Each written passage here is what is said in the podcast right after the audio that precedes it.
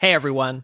Today's book is Big Little Lies by Liane Moriarty. I spent a long time on a joke about how it's kind of like Schrodinger's cat because the lies are both big and little, so pretend you're laughing at my incredible joke. It's both funny and not funny. I'm Kellen Erskine. I'm a comic, a father, and for me, reading this book was a lot like watching the new King Richard movie about Venus and Serena Williams' father. That is, at times it made me feel like an inadequate parent, and other times it made me feel like a great one. And I'm David Vance. If I ever start turning into an ultra masculine bro, just remind me I read this book till 5 a.m., weeping. Big Little Lies starts with the first day of kindergarten and ends with a murder, which is kind of how life is if you are murdered. By the way, it's a masterpiece. And this is The Book Pile. Also, speaking of Big Little Lies, today we're doing a special deal where if you rate and review our podcast, you will never die. Podcast listener, I love this game zero one two nine three eight four six five says I respect that you read the whole thing. just wanted to throw it out there in case they're like hiding their social out in the open. this is genuinely the best podcast I've subscribed to by far. Excellent work, guys. That's nice. It's uh, it also again shows my insecurity because for as I was reading it, I thought that they were saying the best podcast they subscribed to so far. and I was about to be like, this is a bad review. Can someone please help Kellen? If you want to see me perform live, I'm going to be at Wise Guys in downtown Salt Lake City, December 9th through the 11th. Go to wiseguyscomedy.com. Before we get to the book, I just wanted to mention that I know that we have some families that listen to the podcast, and I can't recommend this book to children.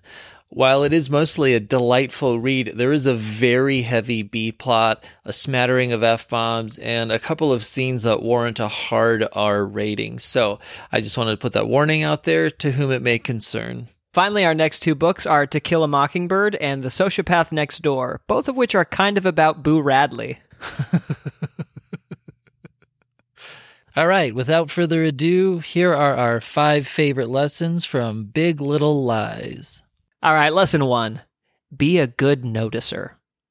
And this is a good reminder for me because I once failed to notice someone in my life lost 50 pounds. Oh, wow. In fairness, I was like 11. so I think Liane Moriarty is the most emotionally specific writer I've read.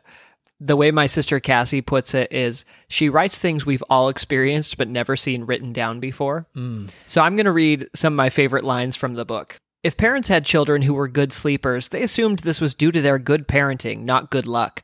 They followed the rules, and the rules had been proven to work. Celeste must therefore not be following the rules, and you could never prove it to them. They would die smug in their beds. so I'm I'm not even a parent and I relate so hard to that cuz I've been both the person who thinks they have every answer and the person judged by that person. Another one. They say it's good to let your grudges go, but I don't know. I'm quite fond of my grudge. I tend it like a little pet. and I love that Liane is basically confessing cuz she must do some of these things or how could she write about them so specifically?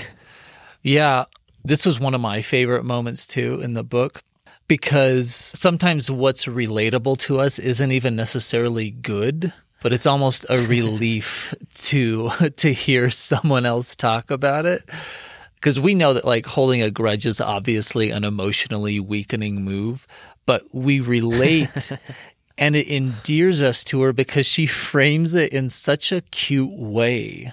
Uh-huh. Like I, I want to try and do this now. Just own up to something horrible, but admit to it adorably. like, say something like, uh, you know, hey, sometimes when I'm at a friend's house, instead of washing my hands in the bathroom, I'll just turn on the water so that everyone outside can hear it, like a tiny waterfall in a fairy kingdom. Yeah, I- I do think about that. How sometimes the healthiest choice is not the most fun choice. like I, I think about how the things that make me a worse person probably make me a better comedian. On the subject of grudges, You hear the quotes like this one anger is a hot coal that you hold in your hand while waiting to throw it at someone else. And that's true from a health perspective, but also it's like, I don't know, is it really fun to talk with your friends about that hot coal? Can is it a really enjoyable bonding experience and comedy experience? yeah, sometimes isn't it artificially invigorating to fantasize about winning an argument against someone? Another one, Madeline thrived on conflict and was never happier than when she was outraged. so all of us are sometimes that person, and we all know someone who is always that person. Another one we've all done. Every time I ask her to explain her job, I forget to listen. Like you know that thing you do in conversation where you realize you were completely not listening and then you try to bluff your way out just using context clues. Last one. So the the character Madeline has two best friends and she finds out the man who attacked one is related to the husband of the other one and it says she was trying not to sound breathlessly thrilled by this horrible coincidence. Of course it was not exciting. This was awful, but there was an irresistible breathless pleasure in it.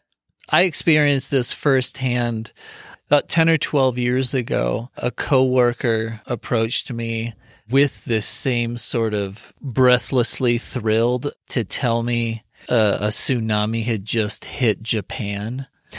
and this thing, you know, it, it took the lives of like 20,000 people. And I was like, oh, yeah, I heard about that. That was terrible. And he was like visibly deflated like he was he was more bummed out that I already knew about this tragedy than he was about the deaths of 20,000 humans. That is so dark and secretly relatable. it's kind of like I always wonder who those people are who when a famous person dies they rush online and immediately change their Wikipedia page to be past tense. Because oh, I've I've never beaten that person. I've never gotten to the Wikipedia page and it's still present tense. They are so quick on the trigger. So all this to say, Liane clearly pays attention to her own psychology and she notices things most of us miss. And I think being a good noticer makes you better at almost any job, whether you're a writer or an entrepreneur, parent, psychologist, comedian, scientist, or if you're just someone trying not to get cheated on. Lesson two use description as if you were a director. So we've brought up Harry Potter at least twice on this podcast before. and uh, just to jog your memory, Dave, Harry Potter is a book series about a magic wizard school in England. Okay. Now, J.K. Rowling uses an efficient layered approach to, to description where she will use a simile and, and, compare something to another thing in the same universe. So she'll compare the way that Ron's girlfriend is screaming to a howler, which is uh, a magical screaming letter in the world of Harry Potter. I'm just explaining all this for thank you for the Dave. reminder. Um, but Moriarty, uh, she describes actions in a way that you could literally describe them to someone acting the part of the character. Mm-hmm. That's that's kind of like how when Dave Barry was writing a fake screenplay, he said the protagonist looked like Tom Cruise or like Al Pacino if he's not available. so at one point, after Jane reveals to Madeline that she is a single mother, the book reads that Madeline reacted by saying, quote, Are you? said Madeline, as if Jane had just announced something rather daring and wonderful. Mm. Well, well, you know people always like to forget this, but I was a single mother, said Madeline. She sat upright and lifted her chin as if she were addressing a crowd of people who disagreed with her. uh, at another point during this conversation, she says that Madeline grinned and pointed her teaspoon at Jane saying good for you. And you can just see it that sort of right. authoritative that validating jab that she's giving her with this tiny spoon. Yeah everything is just so emotionally specific. It's so visible. It, it's showing without telling but in a way that is very clear and we can link to this image immediately. Unlike Ayn Rand when she did, like in Atlas Shrugged, she'll say something like, he looked at her in a way that was both intimidating yet soft, with the confidence of a lion and shrewdness of an elk, but with the fortitude of a camel. And it's like, what? how, how do you do all of this with one Wait, no, that's a real passage? No, but it's very close. Okay. and it's actually much shorter than many of her descriptions of how someone is looking at another person. And it's just like, again, if you were a director and you threw all of that at an actor, like, what would you even do with that? I don't know. Is my actor a lion? yeah, I do think Liane is great at that. A term I've heard used for it before is vujade, the opposite of deja vu. Mm. Just this idea of you see something familiar with a fresh view rather than the opposite. And just to cap this off, for any new fans of the show, Dave has actually read the Harry Potter series dozens of times and in more than one language. All right. Lesson three kill three birds with one stone. And that's not a play on an old saying, it's just something I did once at a zoo. So I brought this up before again on a Harry Potter episode, but it's the principle of giving your sentences more than one purpose. So the idea is not only to be concise in your writing, but to try and at least double up the purpose of as many sentences as you can. It's like that saying less is more, but what I think is missing from that saying and maybe the original author left the rest out out of principle. Um, but I, think less is only more if you put in the effort to make it more. Because if you don't try, less is just less. right? So it's doing both. It's it's making things shorter but doubling up the meaning within them. So, for example, at one point a teenage girl character refuses what her mother, Madeline, uh, has made for dinner. So the girl says, "I'm going to be a vegan." And Madeline says, Over my dead body, you are. so I love this because in this response, we get a few things. We get what Madeline's opinion on veganism is, but with the hostility, we feel that grudge that we mentioned earlier. Because she mentions Yeah. next that her daughter's stepmother, Bonnie, is also a vegan. So there's that mother to stepmother jealousy. And then we also get what we think might possibly be foreshadowing. Because this book, if you if you haven't read it, and I know there's always spoilers, but I actually don't want to give much away here.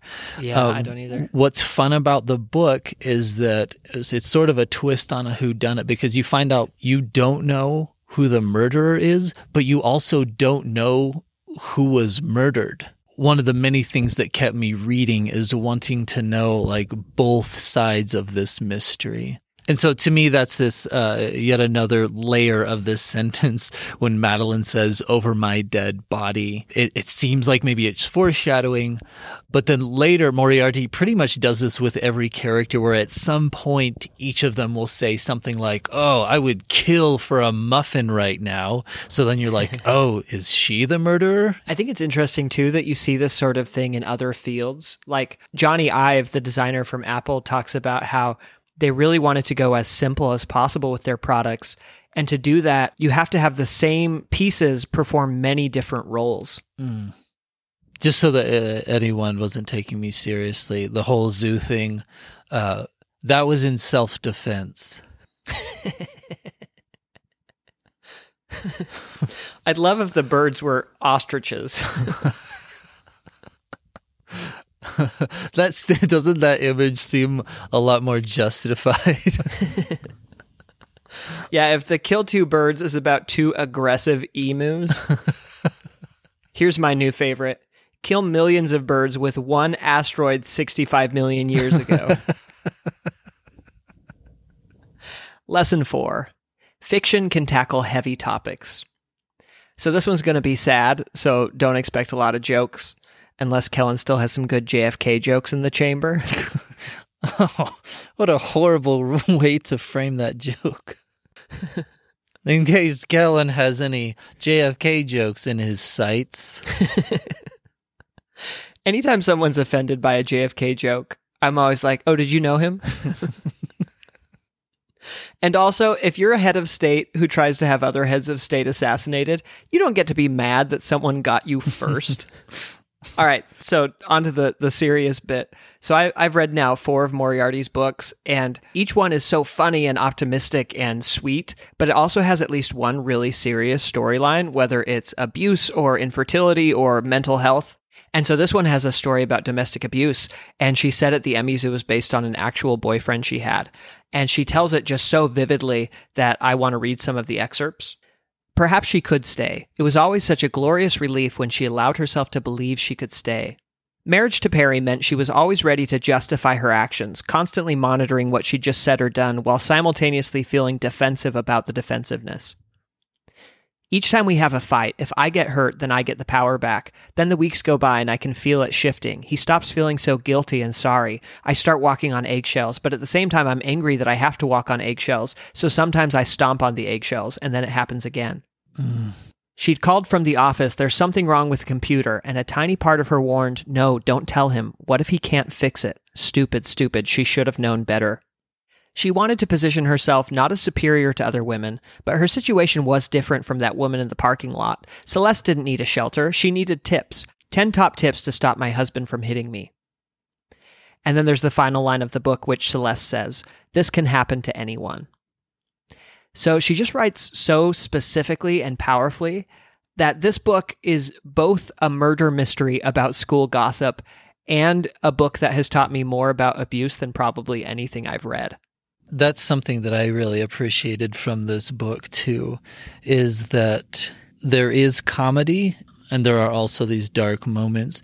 Uh, but the, the comedy isn't there to sugarcoat the darkness, and the the violence isn't there to be entertaining. So everything does have its its place in the book. It's so well put together I'm just going to echo what you said about that. This helped me understand what millions of people go through in a way that I was I was never able to empathize this deeply with before. Yeah. On that comedy point, have you ever heard this George Orwell quote? The aim of a joke is not to degrade the human being, but to remind him that he is already degraded. anyway, I, I, do think that sometimes you can smuggle the important stuff in with the pop stuff or the the comedic stuff. Uh, like that's basically, I think, the whole idea of Ted Lasso. Oh yeah. All right, back to jokes. so two JFKs walk into a bar. One of them says, "Shoot, I'm thirsty." this margarita is mind blowing. All right, random facts. So I love this writing advice from Liane Moriarty. She says, I always say to younger aspiring authors that the best thing to do is to lead a really interesting life because then you'll have a whole lot of material to call upon. And it reminds me of this quote my friend Gregory sent me from Joe Haldeman. Bad books on writing tell you write what you know, a totally false adage that is the reason there exists so many mediocre novels about English professors contemplating adultery. I'm sick of that adage too. Here's another fun fact saying old adage is redundant because adage already means an old saying. It's also like I remember reading a, a book about writing, and it was by uh, someone who had worked as an editor for 30 years. And they're like, anytime that I would get a manuscript, and in the query letter, the author introduced the book as a fiction novel. so at one point when Moriarty is describing Jane's mother, by the way, it is fun to call her by her last name, isn't it? well, that's something I think that is one difference. If you go back and listen to all these episodes, is I always refer them to them by their last name, and you refer to everyone as if they're your best friend.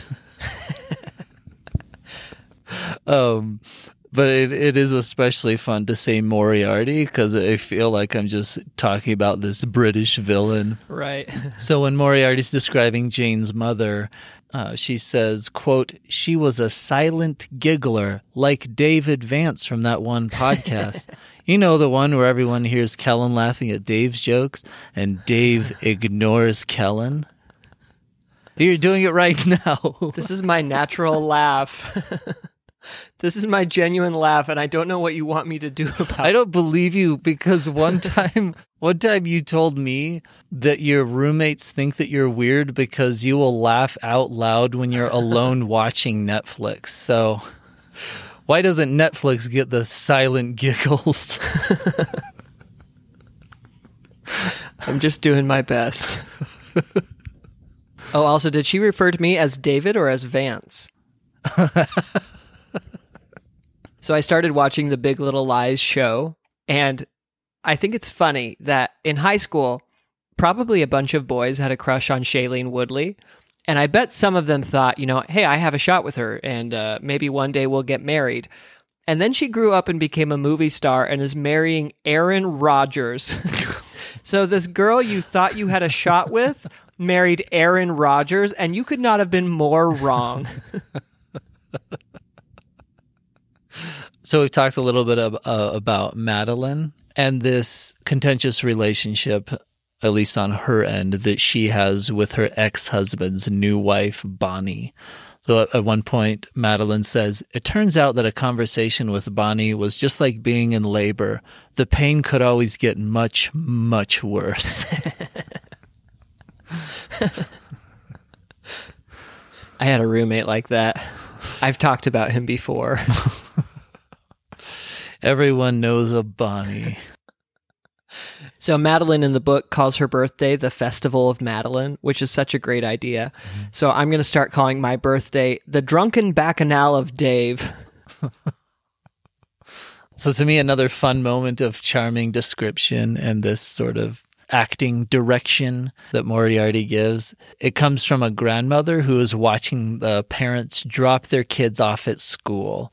And the grandmother says, these mothers, with their frantic little faces, their busy little bottoms strutting into the school in their tight gym gear, ponytails swinging, phones held in the palms of their hands like compasses. and I just, there, she said so much in that sentence. You just know exactly who you're looking at. Uh-huh. And it also reminds me that, like, in public, whenever I'm not on my phone, I'm judging everyone else for being on their phone. and when I am on my phone, I'm judging people for being cliche enough to think I should never be on my phone. for some reason, that description you just read reminded me of a description she gave of someone in Apples Never Fall, a book of hers I just finished. She's talking about this older man who refuses to get a cell phone, and his wife. His wife thinks that he always brings this up as though he's being brave, like he's the one person refusing to do the Nazi salute. so when I read books about parenting like this one, I'm kind of in this weird middle ground where I have no kids, so I can't relate, but I'm the oldest of 10, so I kind of can. like like I've never raised a kid, but I have done some things a lot of parents haven't done, like watch 9 kids at a time and also, I think I've still changed more diapers than some fathers I know. anyway, so now I want you to imagine that I tell a good joke about how I'm kind of like Schrodinger's cat, both a parent and not a parent. So, speaking of relatability, at one point, Madeline feels inadequate because the other parents in their social circle all seem to be happy and professionally successful and she feels like she just hasn't lived up to to those things. But she does find some solace in being a mother in a moment when her little girl is having a nightmare. So she basically says that this was a relief because she knows she she can't protect her kids after they grow up. But quote at least she could drag that monster out from under Chloe's bed and kill it with her bare hands and I've uh, I've done my share of that. Although one time, one time I felt bad because my reaction should not have been what it was. Because your your reaction is always, "It's okay. There's nothing here. Everything is fine. I'll lay with you. Go back to sleep." La la la. But one time, my daughter had a nightmare. She would have been maybe six years old, and I went in and I was like, "It's okay. It's okay. Um, do you want to talk about it?" And she said, I dreamed that I was here in my bed and a man came up to me and said, If I tickle you, you'll disappear. and I, I was just like, ugh. now I'm scared. like, I'm glad I wasn't like, why would you tell me that? Do you think Stephen King in those moments with his kids takes out a notepad and he's like, oh, that's really rich? I wonder if Stephen King has like a Thomas Edison situation where he gets a bunch of easily frightened kids, places them in scary scenarios, and then has them tell him their nightmares. I feel like I'm just going to tell my kids, oh, your monster's vegan. Yeah, I'll, I'll, I'll, let you know if it looks like that's going to change. But for now, just be ready for a lot of judgmental comments, I guess.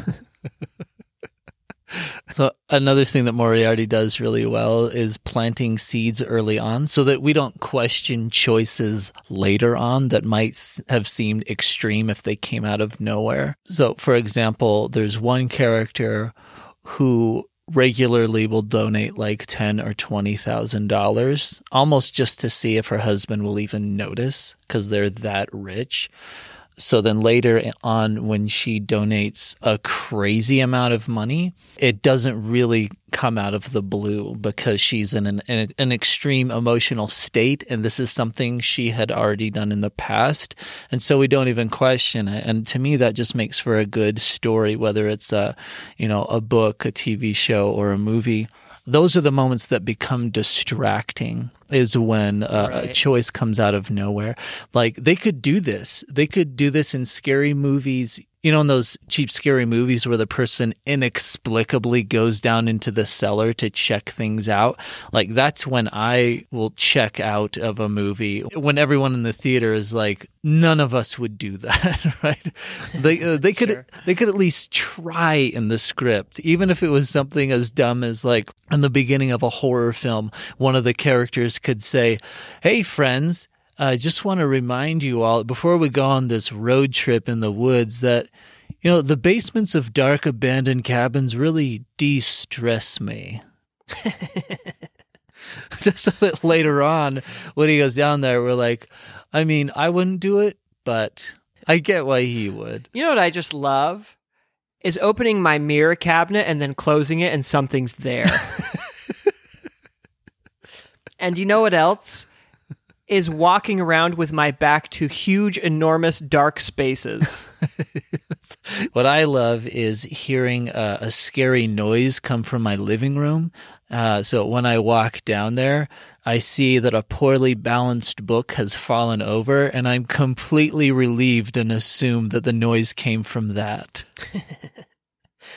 and then I go and vulnerably bend to pick up the book. All right, to recap our favorite lessons from Big Little Lies. One, be a good noticer. Two, use description as if you were a director. Three, kill three emus with one stone. Four, fiction can tackle heavy topics.